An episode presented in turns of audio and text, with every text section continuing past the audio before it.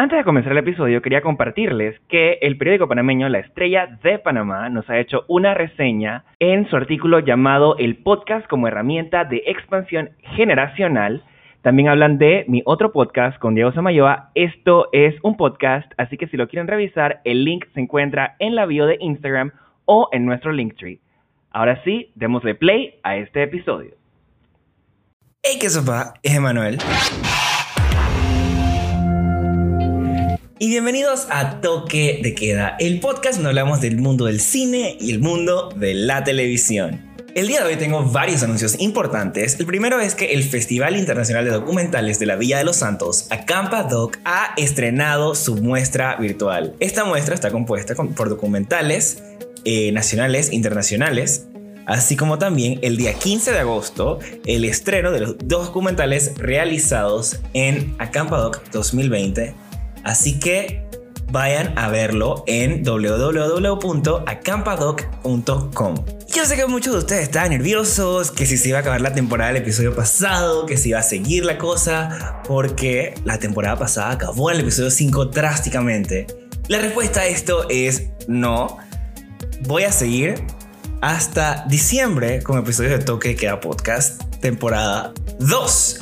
Así que vamos con todo si les gusta el cine, si les gusta la tele, tienen alguna recomendación, déjenmela saber en nuestras redes sociales, arroba toque de queda podcast en Instagram y arroba toque de queda pod en Twitter.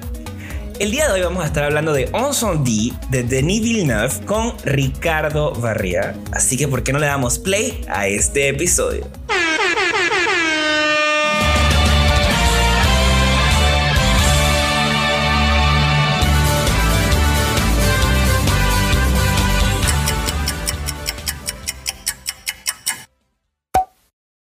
Bueno, y aquí estamos por segunda vez, pero primera para ustedes, con Ricardo Barría. Ricardo, cuéntanos un poquito qué acaba de pasar antes de grabar este momento. Bueno, hace una hora justo terminamos de grabar el episodio. Y muy buen episodio, hablamos bastante bien, ¿no, ¿no crees? Sí, creo que hablamos, o sea, fue, un episodio bastante enriquecedor. ¿eh? Sí, bueno, tristemente todo ese material existe. Así que. Lastimosamente a mí se me olvidó poner recording y entonces no se grabó, así que fue una conversación que hablamos tres personas de cara a nuestras memorias por el resto de nuestras vidas, pero más nadie va a poder entrar y escucharlas. así que bueno, estamos en Take Two. Cuéntanos un poquito de ti y cuéntanos, a ver, ¿quién es Ricardo Barría? Bueno, yo soy Ricardo Barría. Ah, soy cinéfilo, fanático de las películas de toda la vida. Uh, y además manejo una cuenta de películas en Instagram que se llama Cinema Panamá, Cinema Panamá, en la que hablo de películas más underground, menos del mainstream en general. Y es lo que, lo que, de lo que hablo casi todos los días. Subo dos, tres posts y uh, soy wannabe filmmaker algún día. Quisiera trabajar en, en cine y estoy esperando para poder empezar a estudiar cine y después Dios sepa. ¿Qué lado del cine te interesa más? ¿Dirección? Eh, dirección. Dirección, 100%. Aunque he intentado escribir, estoy claro que las veces que me ha tocado dirigir cortos me da muy bien. Así que quiero seguir con eso. Me gusta estar en control. Qué cool. sí, lo he notado un poco, lo he notado un poco de tu personalidad. Este, bueno, el día de hoy vamos a estar hablando de un director que entiendo que es uno de tus directores favoritos. Sí. Eh, Definitivamente. Cuéntame, ¿qué te parece a ti Denis Villeneuve? Bueno, yo lo descubrí, entre comillas descubrí en 2016 cuando vi Arrival por primera vez, pero no la, en tiempo no le metía tanta mente a, la dirección y quién hacía cada película, solo sé que me gustaban las películas y punto. No fue hasta cuando vi su, la última película que sacó, eh, Blade Runner, con Ryan Gosling y Harrison Ford, que en verdad me empezó a a enamorar más su estilo de hacer películas y he visto ya todas sus películas. Algunas las he visto varias veces, algunas nada más una. Y bueno, de mis favoritas, evidentemente, está la que vamos a hablar hoy, es On D, que es una obra maestra de, de, cine histórico, familiar, general, violenta, pero muy buena. Sí, yo también, para mí también la primera película que vi de Villeneuve fue Arrival, la vi en el cine. Creo que es una de las últimas películas que he visto en el cine, porque yo no voy al cine muy seguido. Pero este, en verdad me encantó Arrival y no sabía de esta persona hasta eh, hace unas semanas que estábamos hablando tú y yo de, de, de, estas películas, ¿no? O sea, de este director y de estas películas, ¿no? Em, a mí me gusta muchísimo de él cómo te muestra muchas partes de la violencia en diferentes aspectos en todas sus películas, pero como que lo hace, o sea, nunca te muestra la acción esta de, la violencia, sino que eh, te muestra el antes y el después. Siento que eso lo hace bastante interesante y lo vuelve como, eh, como más grande, o sea, como que hace más impactante lo que acaba de pasar que, que si de verdad vieras esta, escena violenta con sangre y toda la, todo el show, ¿no? Yo tiene diferentes formas de acercarse a eso en sus diferentes películas, pero ha, tomado, ha madurado con el tiempo, con la diferencia de cómo trata la violencia en Maelstrom, su segunda película, o en Polytechnique, que muestran escenas bastante gráficas, cómo cambia con el tiempo. Esta película es como su punto de maduración, cuando pasó de ser este director background en Canadá independiente a este gran director que es ahora, que tiene en su mano una de las películas más grandes de 2020, que todavía no ha salido, directamente Dune, con Timothy Chalamet, que ojalá salga pronto. Cuando, creo que cuando estábamos grabando el episodio que no se escuchó, tú mencionaste que después de Polytechnic él hizo esta, ¿no? Sí, un año después. O sea, eso fue un crecimiento enorme de una película a la otra, porque si en verdad no, no supieras nada de directores y solo ves las películas, yo creo que en verdad no, no te darías cuenta que la hizo la misma persona. Jamás. Sí, igual sus tres primeras películas, a diferencia de lo último que ha sacado Prisoners, uh, Sicario, estas películas refinadas, perfectas, enormes, comparado con lo que hizo antes, no, no podrías ver que es el mismo director, es un camaleón casi. Cuéntame, para ti, tú estabas diciendo eh, hace un rato que este Denis Villeneuve era como el Kubrick de nuestra época. Cuéntanos un poquito de por qué es esto. Sí. Es como algo general que, que la gente que ve cine dice que, que Villeneuve es lo más cercano a Kubrick que hemos tenido mucho tiempo. Después Jonathan Glazer, tal vez lo, lo cómo él puede adaptarse a las historias que está que, está dirigiendo, porque desde On Sunday es la última película que él escribió y dirigió. Después de eso, todas sus películas han sido de estudio, que lo traen para dirigir y el man hace un increíble trabajo. O estas películas enormes, complicadas, personales, oscuras, la mayoría, la gran mayoría de sus películas son oscuras, y lo hace con una clase y, y, con, y con esa maleabilidad que nada más se ha visto de Kubrick en la historia. De Kubrick o de Spielberg. Las películas de él han ganado, dije, premios así grandotes o nada más Arrival que estuvo nominada a y Blade Runner también estuvieron nominadas al Oscar, no, nada más Arrival. Uh, On Sunday fue su primera nominación a Oscar, estuvo nominada a mejor película internacional. Uh, y después de eso, un par de nominaciones pequeñas. Trabajando con Roger Dickens, te van a nominar a cinematografía siempre, como en Prisoners, como en Blade Runner, como en Sicario. Uh, y por Incomplete Runner se ganó su primer Oscar, pero no se lo ganó él, se lo ganó fue Dickens por los efectos especiales. Y él no se ganó ningún Oscar de mejor director todavía, pero se lo merece. Tiene que pasar, en verdad. Yo siento que es un excelente director. Puede que sea uno de mis directores favoritos o el favorito, no lo sé todavía. Tengo que verme todas sus películas para ver si sí es cierto. Creo que ya no me faltan muchas, porque ya me he visto Polytechnics, Polytechnique, Ansandi, eh, Prisoners Enemy, Sicario, Arrival y Blade Runner 2049. increíbles películas. Eh, creo que no me falta nada, porque las otras dos que veo aquí es Dune y Cleopatra, que no han salido. Ah, te falta The 32nd Day, 32nd uh, August on Earth. 32nd August on Earth, que es su primera, su debut. Y Maelstrom, su segunda película. Veo que tiene una cosa, es que 120 Seconds to Get Elected y Next Floor. He hecho varios cortos, no he visto todos, he visto un par, pero no, no es, no, no puede, no es como Ari Aster que se puede comparar sus cortos con su actual trabajo. Sus cortos eran más como de universidad, etcétera, no es del tamaño y del scope que tienen sus películas ahora.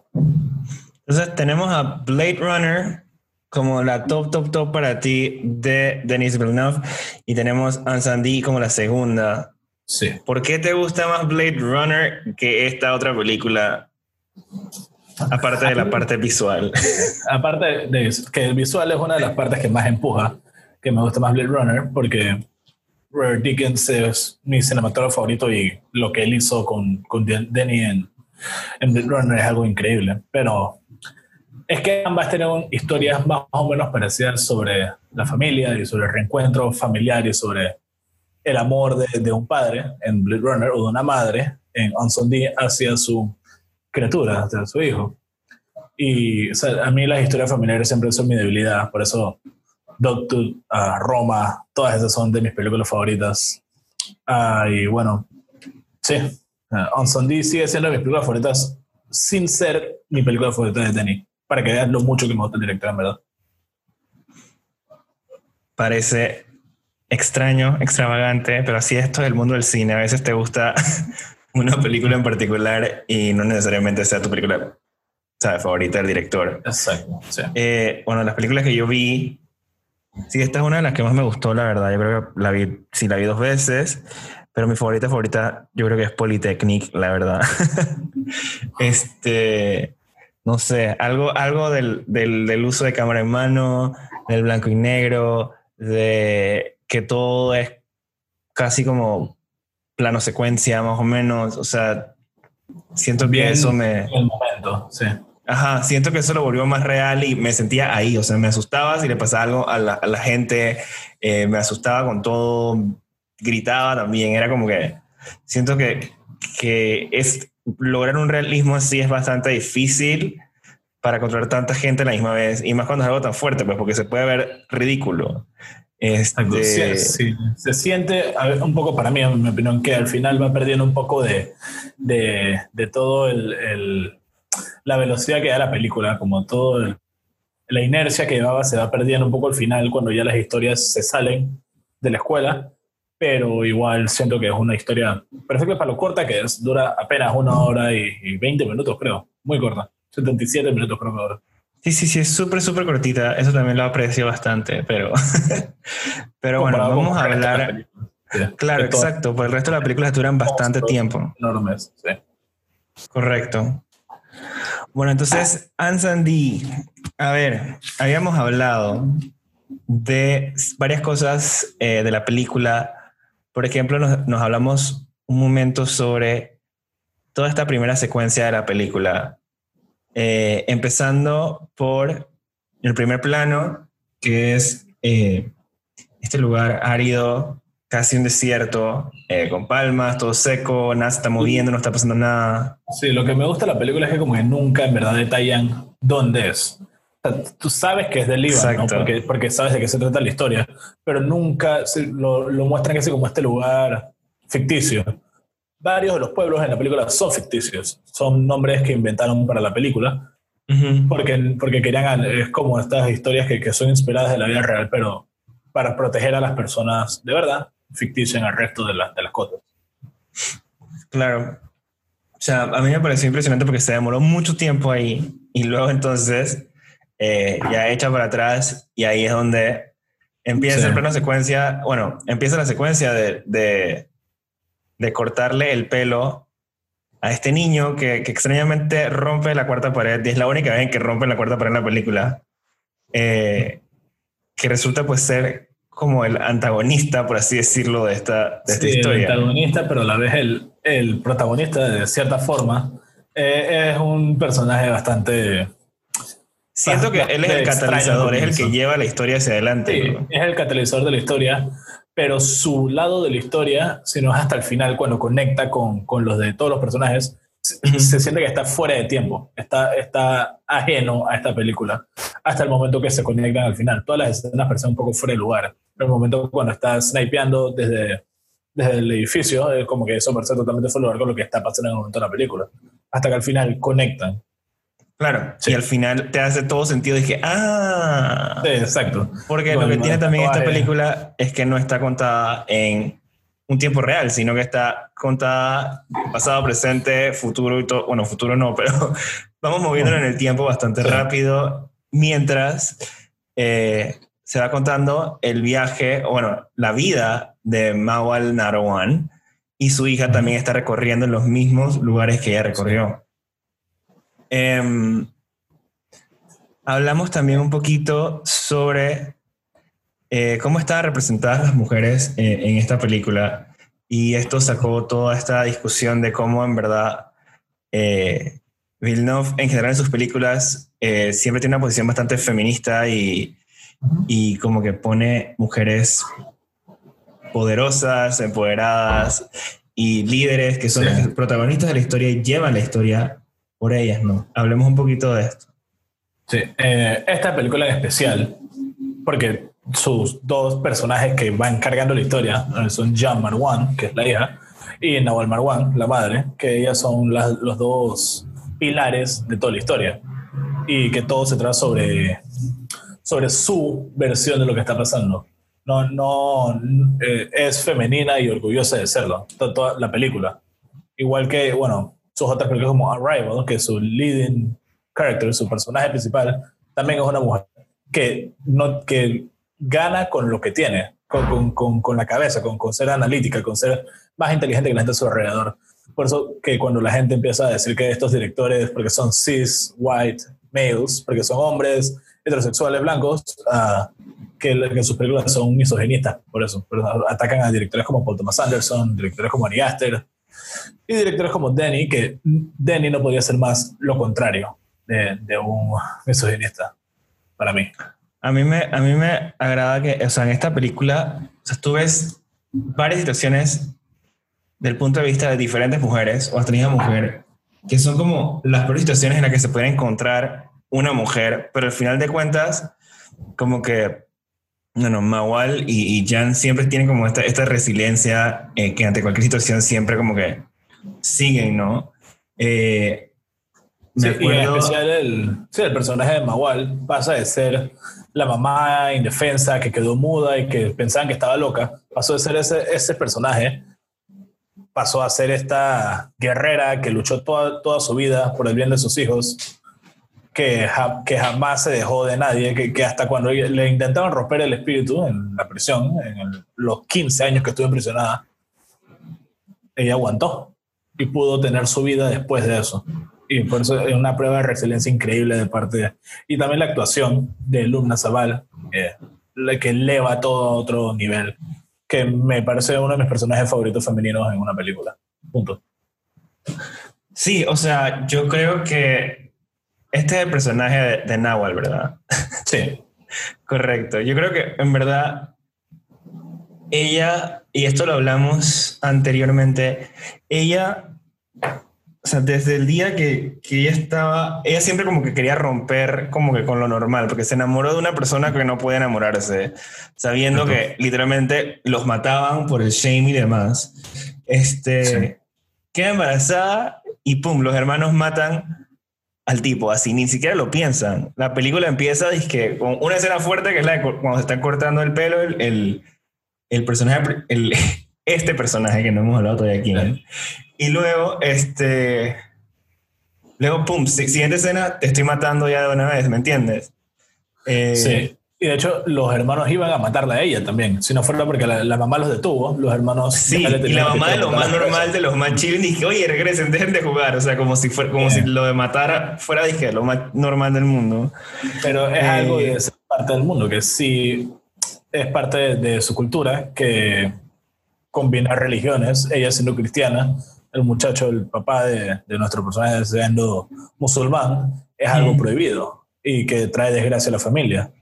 Y todo lo que la mamá le grita y todo lo que la manda a hacer, al final termina a mí me pareció interesante que también esta película los malos eran los cristianos que estaban matando a los, a los musulmanes. Nunca es establecido porque... ok, Porque la cuando ella está- sale del bus, ella dice, saca la cruz y dice que soy cristiana, no sé qué, y entonces matan. porque como había radicales cristianos, que es en los tiempos de la guerra de Israel con Líbano, que los israelitas cristianos querían sacar a los musulmanes de su territorio, de, del Líbano. Y que, bueno, eran los refugiados contra los, contra los cristianos y de eso salieron más grupos terroristas, también musulmanes como cristianos, que siguen andando todavía. Eso es de lo que trata la película, la cadena de la violencia. Ese es el tema general de lo que trata la película. Que fue lo que hablamos también anteriormente. Que, o sea, básicamente esta película al final lo que logra es romper esta cadena cuando Nawal pide perdón a través de la carta a su hijo, slash, es, no, no, el hijo slash, padre de mis hijos. Sí, de su hijo slash amante. Pero no amante porque... no era su amante, el tipo la violó. Es complicado, sí, es... Es, difícil, que es horrible y traumático que tu propio hijo te viole sin saber que era su, que era su mamá. Te viole. Claro, porque no sabía. Te termina embarazando de nuestros otros dos personajes principales que son los que están buscando todos los rastros que dejaron la mamá y bueno, los mandan a buscar al principio de la película que buscan a su papá y a su hermano. Resulta al final que son la misma persona. Esta es de las cosas más focos que yo he escuchado en una película, empezando por cuando se cuando, o sea, yo no me he dado cuenta cuando el, uno de los gemelos dice uno más uno no es dos. Y dije, man, hasta que grita el personaje de Jan, grita con ese grito todo ahogado, y nada más con ese grito ya uno entiende y que, shit, tu hermano es tu papá. Un suspiro ensolecedor que, que, que, que, te, que te vacía el estómago, casi. Te, te, te liviana el pecho apenas, escuchas la, la, la, línea. Cuando, cuando ya lo estás viendo por segunda vez y ya sabes qué es lo que están hablando. Y, y el uno más, uno más uno no puede dar uno. Es, es, la, es la, línea. Uno más uno tiene que ser dos. Foco, y está foco. O sea, yo no lo supero todavía. Sí. La escena de los dos aventándose en la piscina. Uf, muy, muy poderosa la película y muy efectiva en, en, en, eso. No, no es triste por ser triste, no es fuerte por ser fuerte, solo para, para poner a la gente en shock. Es una historia importante, una historia relevante de hoy en día, cosas que todavía están pasando hoy en día con la cadena de la violencia, lo que llega a desatar. Hablemos un poquito de esta escena después de que eh, wait, ajá, después de que ellos se enteran de que, de que Jan se entera que el papá es el hermano, es la misma persona. Eh, ellos están en esta piscina, separados luego juntos. Eh, ¿A ti qué te pareció esta, esta, esta, esta, ah. esta escena? Sí. Esa escena, la primera vez que la primera vez que tú ves la película, esa escena, si no sabes lo que pasa, ah, te pega, no te pega tan duro, pero cuando ya sabes todo lo que viene detrás de, de la reacción de ambos, es de las escenas más emocio emo emocionales de la película, más emotivas. Y en especial cuando consideras que a ellos, originalmente los, a los gemelos los iban a tirar al río. Y ya, como, como Dios quiera, así, por la Biblia, los iban a tirar al río y, y a ver que los encuentran. Justo refleja cómo ellos se avientan a la piscina, justo el splash de los dos, con cómo hubiera sido cuando los iban a tirar al río. Y ese, le da ese poder extra emocional la escena con todo lo que está pasando. Todo ese último tercio de la película es manejado perfectamente por Villeneuve. Saca todos los trucos de su sombrero para de verdad mostrar una obra maestra como esta película. Carlos mencionaba que luego, o sea, como ellos estaban peleados durante toda la película, este momento como que representaba, dije, como los gemelos dentro de, de la barriga de, de, su madre, ¿no? Sí. Eh, porque finalmente ellos se abrazan así uno frente al otro y como que terminan eh, como si en el agua. En el agua y que eso representa, ¿sabes? Todo el embarazo de ellos y que sí. regresaron a ser uno mismo, ya que ahora sabían el, el secreto de su madre. Exacto. Eh, más porque oculto, toda, la película, ¿no? toda la película Simón estaba, que es el hermano, el, el gemelo, estaba muy en contra de que ella se fuera allá a Líbano a buscar todas la, la, las pistas de, de, que le dejó la mamá, porque todo empieza porque la mamá en su, en su will, en, su, en, su, en sus últimas palabras le dice, uh, todavía no quiero que me entierren, quiero que descubran quién, quiero que encuentren a su papá y a su hermano, como si fueran dos personas diferentes, y les da dos cartas, una es para el papá y una es para el hermano, y que se le trae cuando, cuando, cuando lo encuentren. Y John dice que ella está totalmente abierta para hacerlo y se va para descubrir la verdad. Y Simón se queda en Quebec porque él no, él simplemente pensaba que era otra locura más de la mamá. Él pensaba que la mamá era una loca que siempre fue súper rara cuando los criaba. Pero después se da cuenta, en ese momento, cuando se entera de quién en verdad es su hermano y su papá, se da cuenta todo lo que la mamá tuvo que pasar y por qué era como era. Y es cuando él al final ya la, la como que la perdona, eh, entre comillas, pero ella acepta cómo era ella y que sí hay que respetarla por todo lo que hizo por ellos. Él la veía como que nada más estaba loca hasta ese momento. Claro, y yo creo que, que, o sea, esto se refleja también en la película porque él no aparece en la primera parte de la película, aparece como hasta la última media hora, yo creo que, que fue lo, lo, que vi. Este, y yo creo que, o sea, el personaje de él es bastante interesante porque todos los hombres en esta película hay, tres tipos de personajes. Personajes, el personaje tipo como Nawal y Jan, que es esta mujer fuerte que le pasan miles de cosas, pero igual ellas siguen y se siguen enterando de, destrucción y va en contra de todo. Pero luego entonces está el, personaje del hermano slash papá, que es esta persona mala, que está matando, y, eh, que, que en verdad, o sea, solo no sabe ni por qué está haciendo lo que está haciendo, solo quiere como que causar destrucción. En el caso del papá hermano, pues él sí quería como que enseñar, o sea, hacer que su mamá que viera, lo viera en todos lados y demás. De cierta forma, es casi como un contrario a Butarek, a Jean.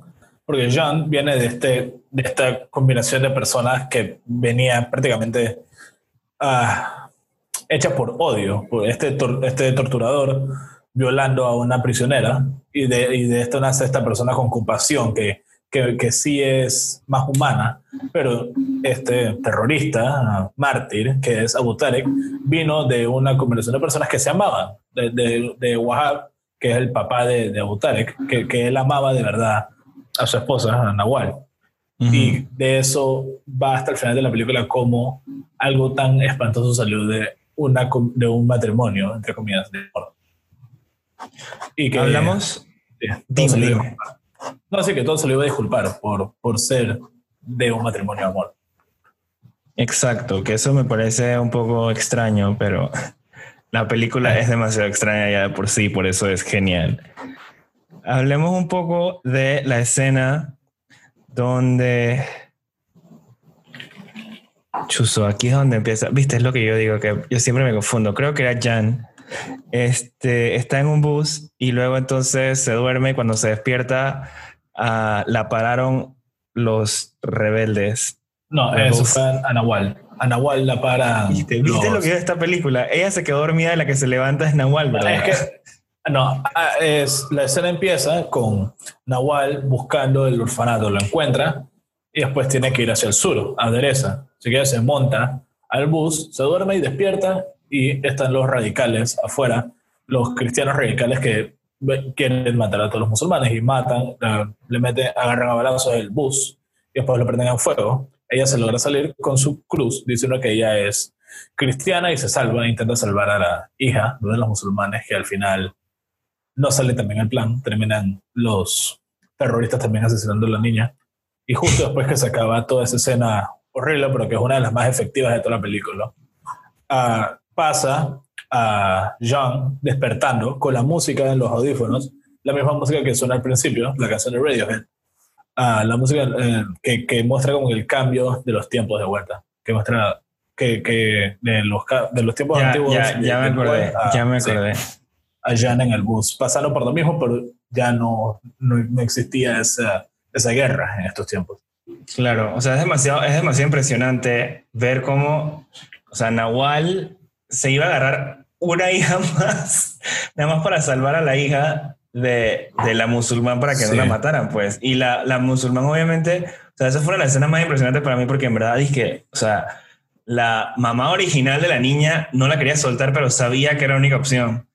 Eh, ¿Para ti qué te pareció? o sea, en general. Yo no, yo no soy mucho de, de llorar en películas normalmente de todas las películas de las que he llorado, las tengo en una lista en Letterboxd, así. Las películas de las que he llorado porque yo sé cuáles son porque todas me han roto. Uh, Andy, esa escena fue la única que en verdad me rompió. Las tres veces que la vi, las tres veces la, la escena me golpeó como un bus, porque emocionalmente y también para llevar la historia y como que hasta te intenta manipular un tiempo y que, ok, o sea, llevar a la peladita, esta puede ser una hermana de, de, estos, de estos muchachos también, pero al final no, porque la terminan matando a los radicales. me parece súper efectiva, muy bien hecha. Y es de lo que Denis Villeneuve puede hacer a la perfección. Puede hacer, convertir esto trágico usando su forma de expresarse con su arte tan directa, sin, sin perdón, sin aviso, simplemente es como es en vida real. Yo acabo de entrar a Letterboxd a buscar la lista de las películas con las cuales ha llorado. Era un peladito. Tenía nueve años y tenía un cumpleaños. Es que yo no sé cómo te O sea, antes yo no lloraba con ninguna película, pero ahora yo creo que yo lloro con todas. O sea, ya no importa, dije cuál sea, yo lloro con todas. Esta película que estamos hablando el día de hoy, yo no hablo, o sea, yo estoy seguro que no lloré en ningún momento. Ninguna de las dos veces que la vi, pero estuve cerca, pero no lloré porque... Sí. O sea, siento que estaba más como que en shock viendo lo que estaba pasando, que no tuve tiempo de pensar, que bueno, esto está triste y voy a llorar. Era como que siempre seguía ahí, pasando todavía el plot, porque sí, al final es un plot bastante complicado de cierta forma. Hay bastantes personajes, bastantes historias a la vez que estás conectando todavía, que cuando al fin te revelan la información no puedes reaccionar bien porque todavía tú estás intentando conectar cómo todo hace sentido. Pero al final hace La ves la segunda vez y ver la segunda vez es como masticar vidrio, porque sabes lo que viene y sabes lo fuerte que es, y sabes lo triste que se pone. Pero como yo te mencionaba, eh, la, o sea, esta segunda vuelta que la vi, aunque fue una semana de diferencia, la disfruté, más. O sea, porque ya sabía que venía, entonces pude prestarle atención a esas cosas. Exacto. Que así que hace el director como para hacerla cool, pues. Es la diferencia con películas así, con como películas melancólicas, melodramáticas como El niño con la pijama de rayas o Me Before You, que son hechas para romperte, son hechas para que llores, para llorar, la ves de vuelta y ves que, ok, no hay nada que en verdad esté cargando eso. Nada más lloras por la simple hecho de que el cáncer y que el holocausto es triste. No que esté claro. hecha y ya. Esto es una película que desde sus cimientos es una historia sobre violencia que termina siendo lo que promete ser, una historia sobre los efectos de la cadena de la violencia. Comparándolo con otras películas de Villeneuve, ¿cómo compararías la violencia que se, que, que, se muestra o que se ve en esta película comparado con las otras? ¿Sientes que esta es como un poquito más... Comparado con sus más Como que más fuerte, más fuerte lo que pasó en comparación con las otras. Eh, o las otras son más fuertes. Comparado con sus más populares, con las que vinieron después de esta, después del 2010, después de Anson D todas las películas de Villeneuve son más populares, así que son menos emocionales, de cierta forma. Igual siguen siendo increíbles. Siguen siendo películas bastante emocionales, pero no son así de fuertes porque esta vez no las está escribiendo él. Esta la escribió él igual. La anterior, que para mí es la más violenta y la más fuerte, Polytechnique, es la... Esa no tiene casi ningún filtro, simplemente es violencia por ser violencia. Y ese es el punto. Que era el punto, exactamente. Era totalmente el punto de no te muestran, nada es excesivo, te muestran lo que te tienen que mostrar porque ese es el punto de la historia. Correcto, correcto. Es súper cruda y, y correcta. Eh, sería tal vez la película que yo me recomendaría a la gente que le encanta lo popular de Villeneuve. Que Polytechnique, porque es corta y se deja ver. Ah, Polytechnique es popular, soy súper popular, soy súper mainstream entonces. No, Polytechnique no es popular. Polytechnique, ah, ok, soy cool. Al revés, Polytechnique perdió como 3 millones de dólares. Solo, ¿De solo verdad? Solo, solo ganó 300 mil dólares en taquilla. Ah, es que odio a la gente, porque eso, bueno, igual es porque me vieron un, evento muy traumático, en verdad, nadie lo quiere revivir. Eh, sí, eso es un evento que fue muy traumático en Canadá. Fue esta, este school shooting que hubo en, la Politécnica de, de Montreal en los 80. Y es como, es la recreación de eso. Así que sí, no se apreció mucho en Canadá, pero en Cannes recibió premio del jurado. Igual casi todas las películas de Villeneuve han, conseguido premio de jurado porque él es esa clase de director. Para mí es uno de los mejores directores ahorita trabajando, vivos, que hay. Entre él, para, mí también yo siento que, que, o sea, tiene una forma de, de, contar las historias, no solo eso, sino también la dirección cinematográfica, o sea, ese, ese, ese punto de dónde voy a poner la cámara y hasta cierto punto, eh, o sea, me gusta también cómo piensa en la edición, no nada más lo hace para grabar. O sea, él está pendiente como que de, de qué tomas va a eh, hacer exactamente para luego en edición que se vean cool. No nada más dije, nada más quiero hacer esto para ver qué sale. Eh, siento que eso también es algo que... Kubrick. Exacto, es lo que iba a decir, que es lo mismo que hacía Kubrick. ¿no? Filmaba y, casi no había tomas extra. Kubrick no tiene, no tiene deleted scenes. Todo lo que él graba lo hace con un propósito de que salga y todas sus imágenes, igual que con Villeneuve, tienen un poder en sí.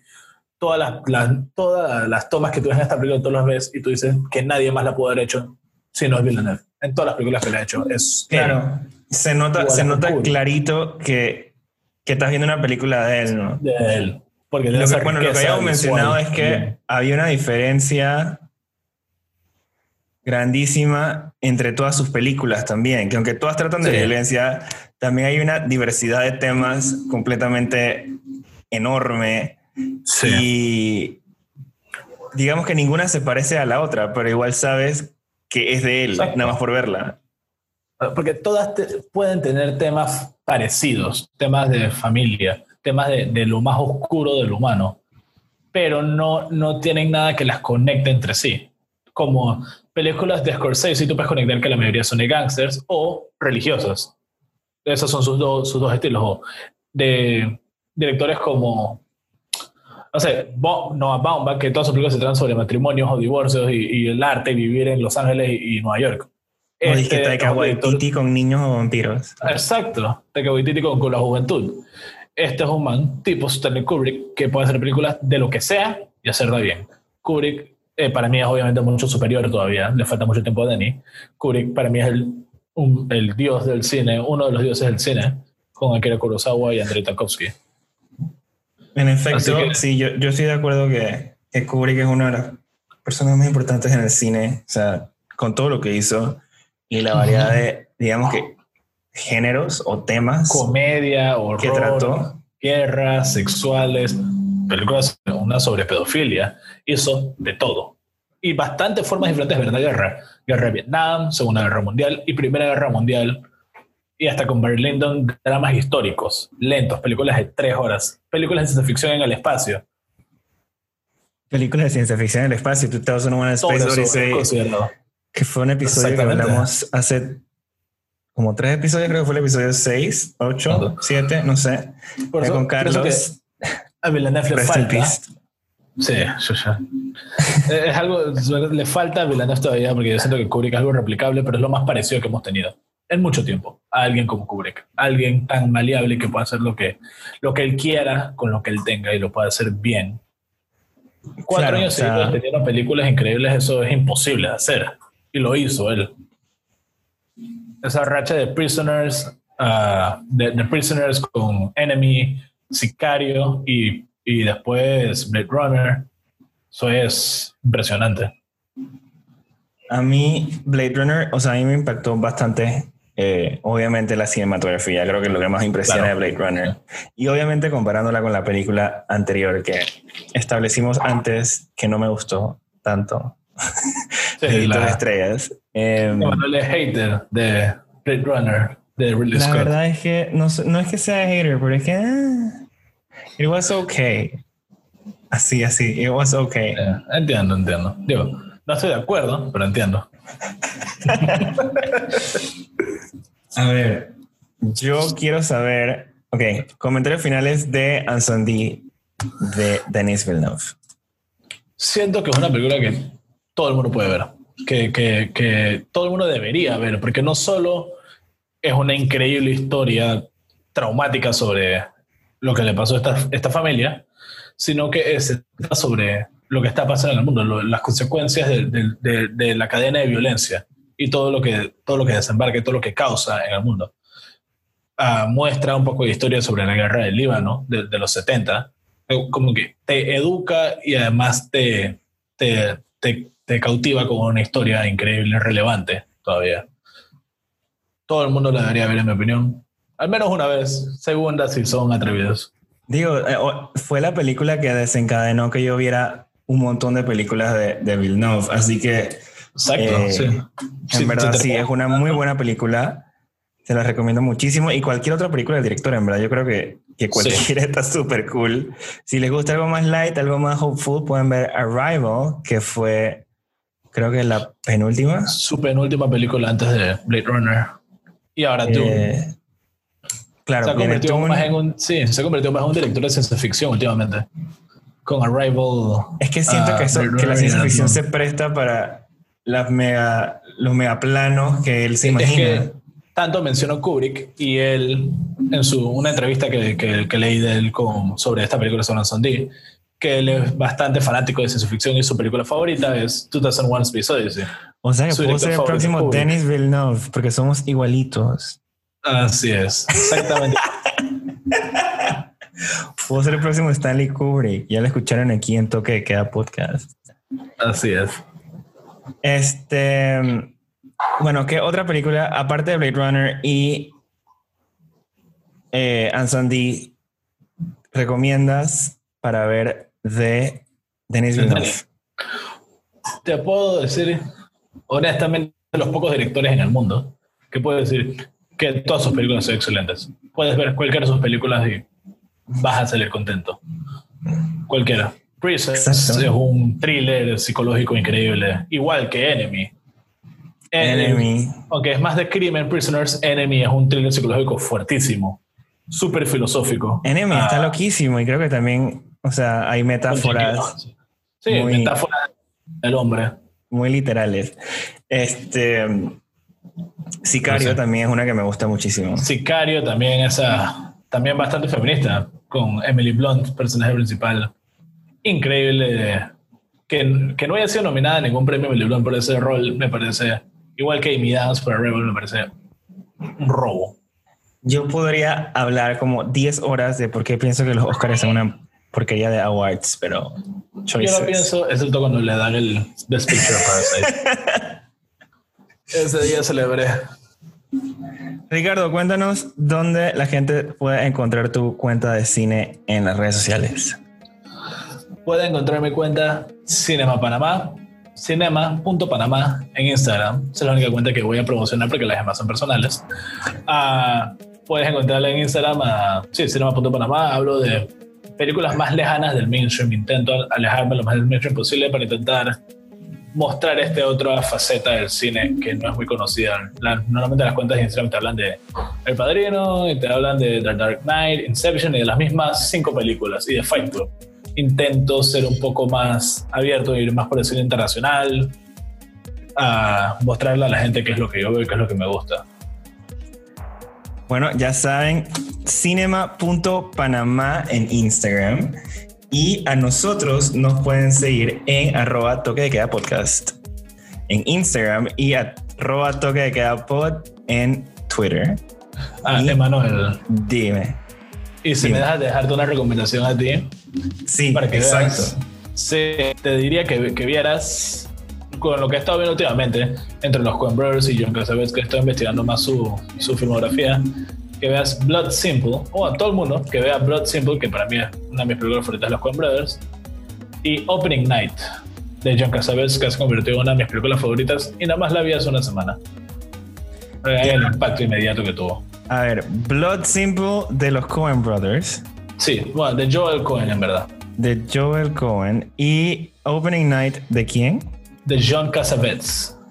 John en mi vida había escuchado este man, pero eh, sí, es, trabajó bastante con Martin Scorsese en los tiempos tempranos de ellos, en los 70s. Lo voy a buscar en tu, en tu letterbox porque. Sí. sí. Eh, ah, también sígame en letterbox, Ricardo Barría. A mí también, como, no sé cómo me llama, ah, en Manuel MC, aparentemente. Eh, en el link de la bio va a estar un link a estas cosas. Y nada, nos vemos en dos semanas con un próximo episodio. Por fin, ya, ahora sí, grabé todo bien.